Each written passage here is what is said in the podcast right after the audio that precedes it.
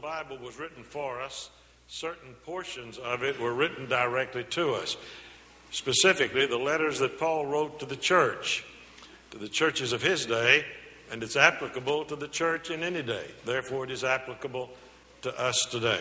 And so I'm going to read Paul, a portion of Paul's letter to the church at Ephesus. And do you will turn to it if you choose. I'll read it, but we'll read from the third chapter of the book of Ephesians, beginning with the 14th verse.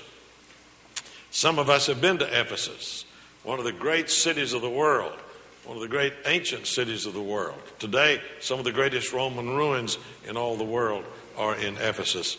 But here in Ephesus, the congregation was composed of some of the leading Christians of the early church at one time or another. The mother of Jesus was there.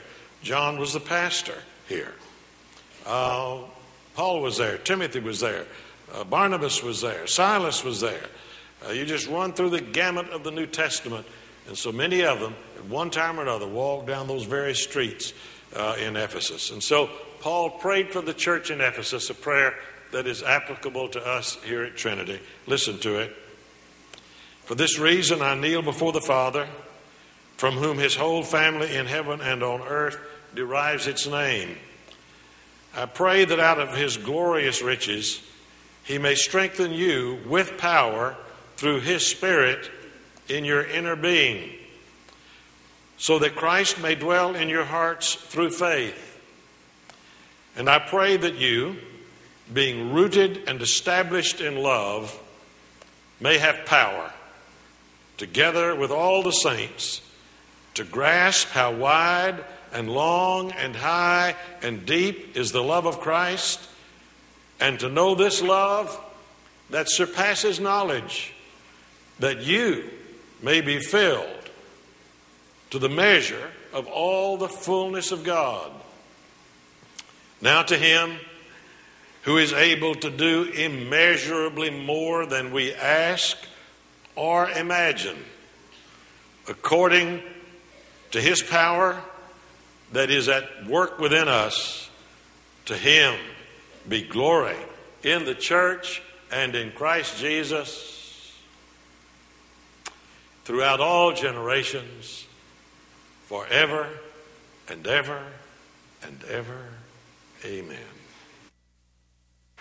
Whatever else you want to say about man, he is not what he was intended to be. God created the world and God created man, and he created him for fellowship. And he said, Now, I want you to have everything, I want you to enjoy everything.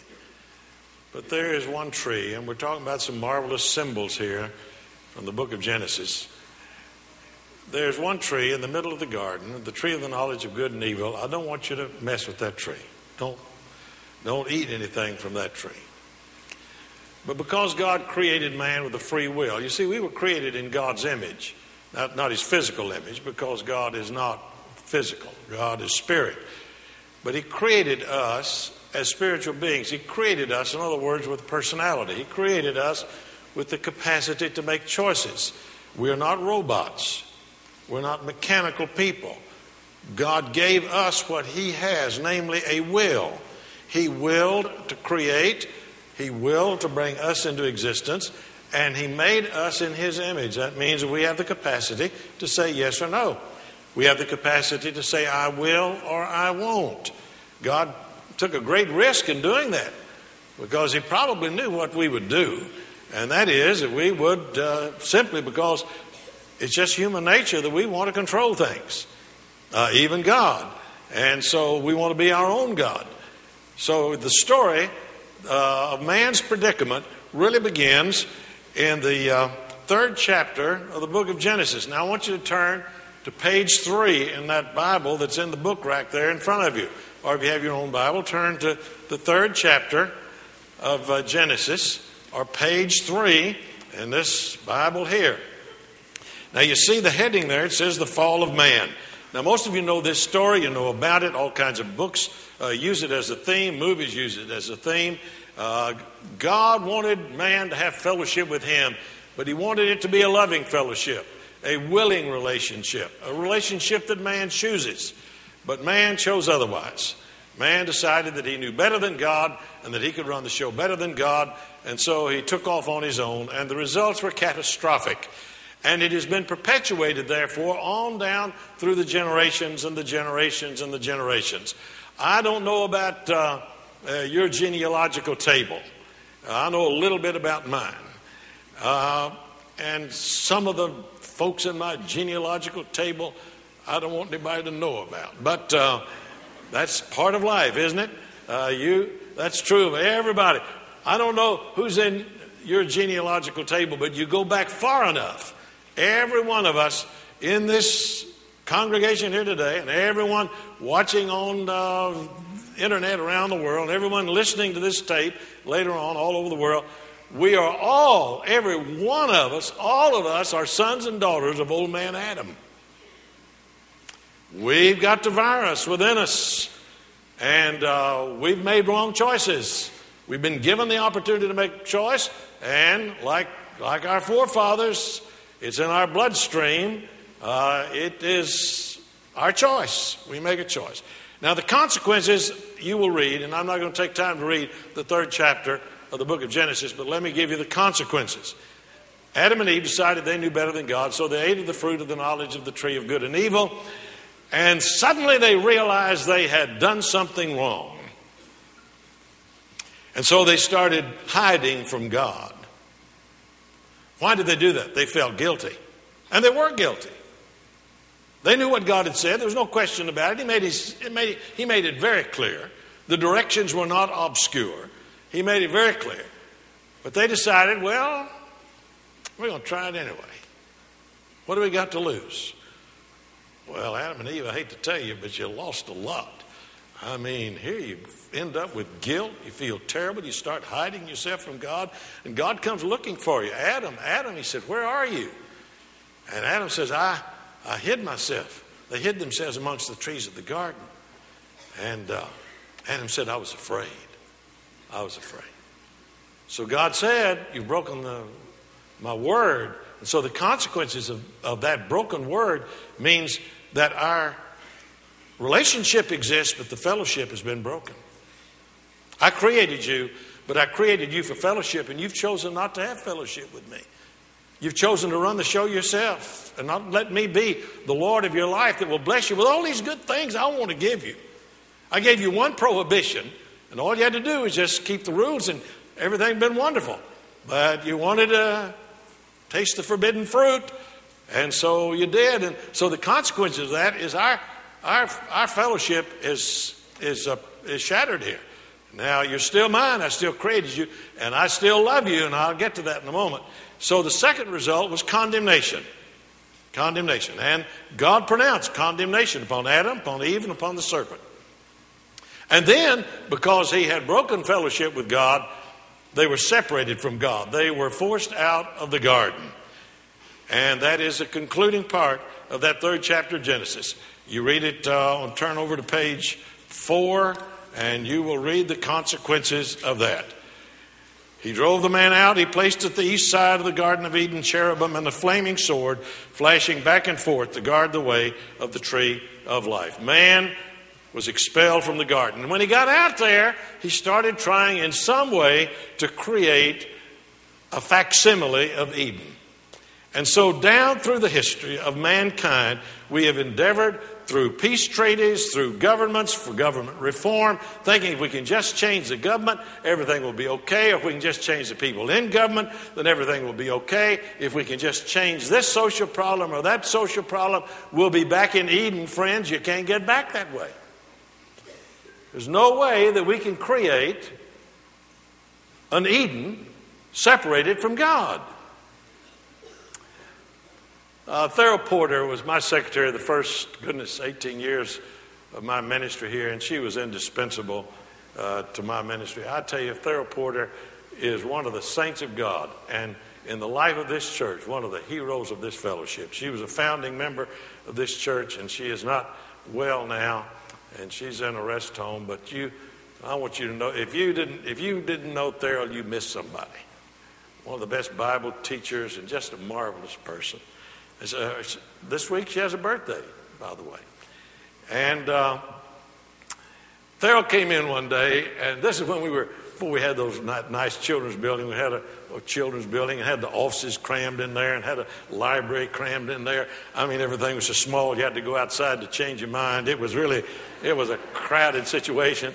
And, uh, but Theron came in and she said, we, we were in there having coffee at about 10 o'clock, and she said, I was listening to a Christian uh, radio station this morning, and I heard something that I didn't know. We said, Well, what'd you hear? She said, I heard that we will never have, on this earth, we will never have a utopia. We said, What? said, That's what he said. I heard this preacher. And he was very sincere. He said, You're never going to have a utopia on this earth. Oh, you mean utopia? Oh, yeah, that's it. That's what he was trying to say. Well, the poor guy, he had his theology right, but he didn't understand pronunciation very well. He didn't get a real grasp of the English language, but he had a good grasp of theology. You're not going to have a utopia, and you're not going to have a utopia on this earth. It's just not going to happen. The Society of International Law in Paris, France released some statistics a few years ago. Out of over 6,000 years of recorded history, history is much longer than that, but recorded history, out of 6,000 years of recorded history, there have been over only 268 years of world peace, and during that time, there have been over 50,000 peace treaties signed. The futility of man to try to get back in the garden by his own works, by religion, by his own efforts. So, what did God do? God said, I'm going to go out after you. I'm going to go out of the garden and try to get the word to you. And that's exactly what you have from Genesis on is God's loving attempt to reach out to people whom he loved, to each one of us. Even though guilty, even though condemned, and even though separated from God and separated from the garden, God keeps coming and coming and coming to us, trying to bring us back into a relationship with Him, which is the only key back into the garden of everlasting life, into the Garden of Eden. Now, when Martha and I were in the seminary, we had a chapel speaker one day who was an outstanding scientist, a devoted Christian, and a man who later worked on some of the uh, space uh, science. He was an interesting man. And we were sitting on about the third or fourth row, and he started telling a story. Martha's favorite story. You've probably heard her tell it. She was captivated by this man's story. In fact, so much so that after the fellow finished telling the story, he stopped and pointed out to Martha uh, she was sitting on, we were sitting together. I, I hadn't noticed her look, but he, he said that this nice looking young lady down there really is caught up in this story because she sat there with her mouth open the whole time. The story he told was the fact that in the, one of the scientific experiments that he had been involved in at one time, they were working with some ants, trying to study and know more about the habits and the practices of ants, following the verse of Scripture which says, Go to the ant, thou sluggard, consider her ways and be wise. Do you know that was in the Bible? Go to the ant, thou sluggard, consider her ways and be wise. Well, they had gone to study ants. And he stood there watching those ants just work in a way, busy as they could be, carrying these big old heavy burdens. And he said, kind of looked around, embarrassed uh, to think that anybody might be overhearing him. And he said to those ants, I love you. I care for you. He said, not one of them looked up. Not one of them said, Oh, how wonderful. He said, They just kept right on scurrying around, doing their thing. He said, I saw some of them carrying burdens four or five times their own size. He said, I'd reach down and I'd take that. I said, Let me help you with that. He put it over here. Nobody looked up and said, Thank you. So I did everything I could to try to communicate with those ants. And finally realized that the only way I could ever communicate to those ants would be to become what? To become an ant. That is exactly what God did in His Son, Jesus Christ. He became like us. The Son of God became a Son of Man so that we, sons of men, might again become sons of God. Now, to quote Paul Harvey, I want to get to the rest of the story. And what I want you to do now is turn, keep your finger there in, on page three, but I want you to also turn now to page 1119, 1119. In your Bible, if you have your own Bible, it's the eighth chapter of the book of Romans. 1119, from the third chapter of the book of Genesis to, the, to 1119, where we're going to get the rest of the story. I want you to look at how much of the Bible I'm holding up here that's between those two chapters those, and thousands of years. But I want you to know that all in between were God's attempt out of His love to try to get to us and to help us because He cares for us. He gave the law. Why did He give the law? To hurt us? To condemn us? to separate us from Him. No, He gave the law because He said, Look, if you could just keep this, then life would be okay for you. Life would be better. So we often think of the Ten Commandments as, as God's trying to ruin the party. Turn them around and look at them from a positive perspective. God was saying, Thou shalt not, thou shalt do no murder. What he was saying was, Don't hurt other people. God was saying, Do not steal. In other words, God was saying, respect other people's privacy, other people's property. God was not just saying, don't be sexually involved with somebody else, but be lovingly involved and committed to one person and don't interrupt that relationship in anyone else's life. The, they were all positive statements, but they were couched in negative terms. Man didn't get it. He got the word, Moses gave it to them, and they went right on doing what they'd been doing. So, what did he do? In all of these chapters here, all of these pages, thousands of them, he was trying to say through Moses, through the patriarchs, through all of the prophets, through all of these scriptures, he was trying to say, listen, you've not broken my law, you've broken my heart. For sin is not so much breaking God's law, it's breaking God's heart. And the reason he gave the law was because he loved us. The law is an expression of God's compassion and concern for the welfare of His people that He's created. And so here we come. What are the three consequences of man's disobedience in Adam and in Eve? Guilt, condemnation, and separation. Now look at that eighth chapter of the book of Romans and look at the 31st verse. What then shall we say in response to this? What are we going to do? Look at this dilemma we're in. Look at this can of worms we have opened. How disastrous life has become. What shall we then say in response to this? My, listen, listen to the sound of a trumpet behind this next phrase. If God is for us, who can be against us? He who did not spare his own son, but gave him up for us all, how will he not also, along with him, graciously give us all things? Guilty. Notice that. If God is for us, who can be against us? He who did not spare his own son, but gave him up for us what? All. Not just those who tried to keep the law, not just those who were religious, doing good works, endeavoring to get back into Eden on their own. All of us, in varying degrees, in various ways, we've all disobeyed God. All have sinned, the Bible said.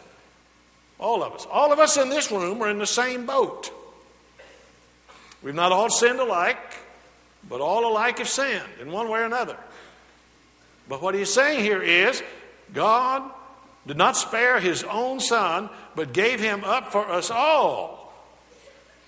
How will he not also, along with him, graciously give us all things? He has come to take away your guilt and my guilt. We don't need to try to hide from God. We don't need to crouch over in the corner trying with our own religious attempts to get back into the good graces of God. What he has done, he has come out of the garden into this world. He became a man, just like us, with the exception of sin. He never sinned. But you know what he did? He took all of mine and all of yours and all the sin of the world. He took it into himself in a way that is beyond our human comprehension, and he died for us. He took my sin. He died for us. Christ died for the ungodly. Christ died for us that we might be made right with Him. The God came out of the garden in search for man. He has come to take away your guilt. Now, guilt serves only one purpose, only one purpose, only one purpose, and the only reason for guilt is to remind us that we need to make things right with God. That's, it's just a symptom. Guilt is to the soul what pain is to the body. And we keep trying to treat the symptoms. God wants to treat the source, and the source is our broken relationship with Him. Now, nowhere in the Bible will you read that God reconciles Himself to man. Boy, remember this. Forget everything else. But remember, nowhere in the Scripture do we read about God having to be reconciled to man. He's always been on your side. He's always loved you. When you read the word reconciled in the scripture, it is man being reconciled to God. He didn't walk out of the garden, he didn't disobey the moral law. We did, and he has come out to get us because he loves us. And the prophets did their best, the patriarchs did their best, the psalmists did their best. All of them did their best to try to communicate God's word to us, but like that bunch of ants, we didn't hear it. And so he came in person. He became an ant to carry forward the metaphor. He became a man like us to take away our guilt. And we are justified. We are justified. Who will bring any charge against those whom God has chosen? It is God who justifies. I can't justify myself. We've all tried that, haven't we? We've tried to rationalize it. We've tried to blame somebody else. We've tried to blame society, or we've blamed it on our glands or on whatever. But we, there's no self justification. It's not available. We can't do it. We, can, we are justified and justified by God and by God alone. He justifies us because of His grace and His love for us. We are saved, we are justified by faith. Now, I can't tell you how important that statement is in theology.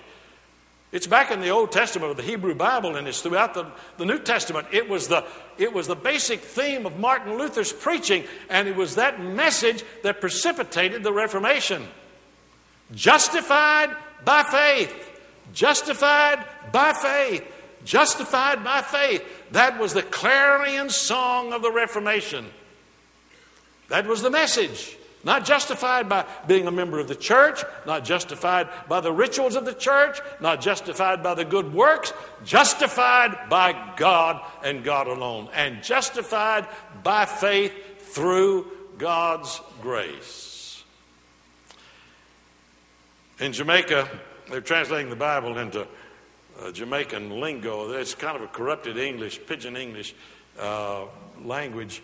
They were having a struggle transform, uh, translating the word justification in the uh, dialect of the Jamaican. And they had trouble finding a word, and they finally came up with a phrase to define justification. And I love it. It says, God he say, I'm okay. That's the best theological definition I've ever heard of justification. And I've gone to seminary and all that sort of thing. But let me tell you, in a word, my friend, God, He say, I'm okay. Now, I'm I can't say to myself I'm okay. The reason I can say I'm okay is because God said, You're okay to me. Ah, you're okay, Buckner because you put your faith and trust in me. I never will be okay in myself, nor will you, nor will anyone here. It is God who justifies us. All of us have sinned.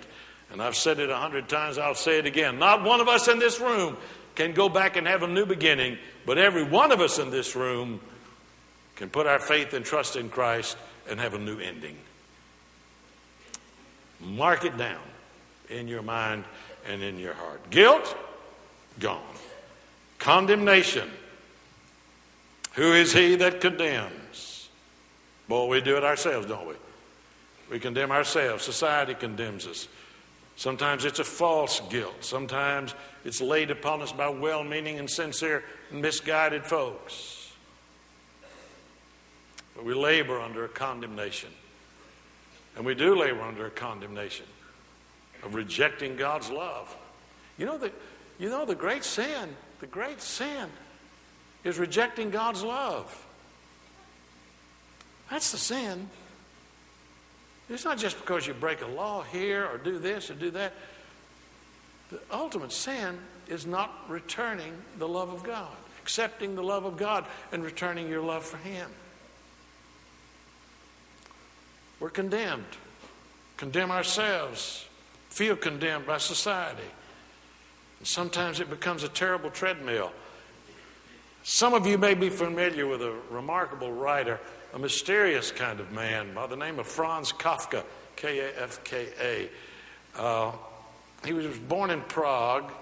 He was a businessman. He wrote stories, and he was not a religious man, but he, he wrote about from a, a he was called a neurotic artist, but others have said he was an artist of neuroses. He understood what was going on in the human mind, and he, and he communicated in some very mysterious ways and some strange language, but uh, he's strong on sin but short on redemption, uh, which is true of, of, a lot of literature. Uh, it's strong on sin, but it's short on redemption. It doesn't know anything about knowing grace and forgiveness. Well, Franz Kafka, maybe he came to know that later in his life. I hope he did. But he wrote one story entitled The Trial. And uh, was a banker, very uh, successful businessman, banker, by the name of Joseph, who uh, one day the police inspector, uh, Czech language, uh, the police inspector walked into his office and said, You're under arrest, and walked out. And he went down to the police station and said, What have I done? Nobody would tell him. He said, well, you, You've arrested me. You say I'm under arrest. What, what have I done? Nobody would answer. He tried to get whatever the case was to court, and he could never get it there. And the police inspector finally said to him, oh, look, don't worry about it. Just go on and do your job as usual. Just go about business as usual. Don't worry about it. He said, Don't worry about it, man. I can't sleep at night. I don't know what it is I've been accused of. I don't know where to go to find some sort of uh, restitution or repentance or whatever it is. I, I'm, I'm in a quandary. And the story ends. The guy never finds out. And he is in this horrible dilemma. He cannot save himself, and he cannot find somebody else to save him. He's like a dog chasing his tail. And that's man. Kafka's talking about the inner man. We feel condemned, and maybe are, but we don't. What are, what's, what's the solution? I'll tell you the solution. You need to get an attorney. You need to get an attorney that can practice law at the judgment bar of God, and he'll take your case. And whatever it is that condemns you, whatever it is that makes you condemn yourself, he will take your case and he will plead your case at the judgment bar of God. Listen to what Paul says here. Man, this is fantastic stuff right out of the, right out of the heart of the third chapter of Genesis. Who is he that condemns? Christ Jesus, who died. More than that, who was raised to life, is at the right hand of God and is also interceding for us. Why? Listen to that. Those of us who feel condemned, he said, Christ has come, taken my sin, taken my guilt, and he has died and he has been raised again. But that's not the end of the story. He is at the right hand of God, which is a marvelous picture word. He's at the right hand of God, interceding for us, pulling for us, praying for us, encouraging us, and continuing to say, when we stand before God, God, this is wrong. I've done this and this done the other. I need help. And Jesus Christ is standing there saying, Father, I know him. I'll help him. I'll strengthen him. We will stand by him. I have his case. I took his sin. He's not condemned. You're not condemned. Your sin is gone. You say that will then make, you, make you feel permissible to go out and do anything you want to. My friend, you never know the transformation that occurs, like the transformation that occurs when you realize you have rejected God's love and you turn to accept that and find out that in spite of all the stuff we've done, we are forgiven and we are loved. The power of love can change your life. The most powerful force in the world is not law, the most powerful force in the world is love. And when you love Him who first loved you, oh, yes, you'll make mistakes, and there'll be times when you stumble, but you will never presume upon the love of God and the grace of God. You'll not want to do it, and you'll come back and say, Lord, I need your grace. I need your help. Like Paul was talking about praying for the church in Ephesus. We read it just a little while ago that we will be constantly strengthened in the inner man by God's Spirit within us to help us continue to grow in grace, not into it. You can't grow into it. You're in it by faith through Jesus Christ. That's how you get into grace. But once we're there, His Holy Spirit will help us grow and grow and grow. Condemnation, it is gone. Well, there's one last millstone hanging about our neck, isn't it? As it was around Adam and Eve. Guilt, gone. Condemnation, gone. Separation. Listen to this. Who shall separate us from the love of Christ? I want you to listen to these concluding words. You'll hear the word love three times. Who shall separate us from the love of Christ? Shall trouble or hardship or persecution or famine or nakedness or danger or sword? As it is written, For thy sake we are killed all the day long? No. In all these things we are more than conquerors through him that loved us. For I am persuaded, I am convinced that neither death nor life, nor angels, nor principalities, nor powers, nor things present, nor things to come, nor height, nor depth, nor any other creature can separate us from the love of God which is in Christ Jesus our Lord. Separation, gone. Nothing can separate you from the love of God. You can turn your back on him and you can walk away from him. You can try to get rid of him. You know what he'll do? He'll follow you every step of the way, telling you that he loves you. He came out of the garden to come to this earth to walk down every pathway to say, I love you, I love you, I have a love for you that will not let you go. You remember Francis Thompson's poem? Portion of it? The Hound of Heaven? Talking about God, the Hound of Heaven, not a hound that will bite, not a hound that will kill, but a hound that will rescue, the Hound of Heaven. I fled him down the nights and down the days. I fled him down the arches of the years. I fled him down the labyrinthian ways of my own mind, and in the midst of tears, I hid from him, but he found me. And he'll find you. And his love will not let you go, and his love will wipe away all of the rebellion and all of the pain and all of the sin and all of the regrets and everything. His love will not let you go. I don't think it's an accident at all that when Jesus was resurrected from the dead by the power of God. There was one person there that saw him. Others had been there and had gone. The disciples were all in an upper room, uh, frightened, uh, thinking that they were going to be executed next. And they, the Bible says they had locked themselves in the, this room. Uh, but uh, the women came Mary, uh, Jesus' mother, and Mary, the wife of Cleophas, Mary Magdalene. And Mary Magdalene was there and her eyes were filled with tears, and it was early in the morning. And Mary Magdalene, let me tell you a little if you don't know about Mary Magdalene. She was a woman, the Bible says, out of whom the Lord cast seven devils. Now, the word seven is a word of completion, which means here's a woman that was full of the devil. Now, I don't know what she did.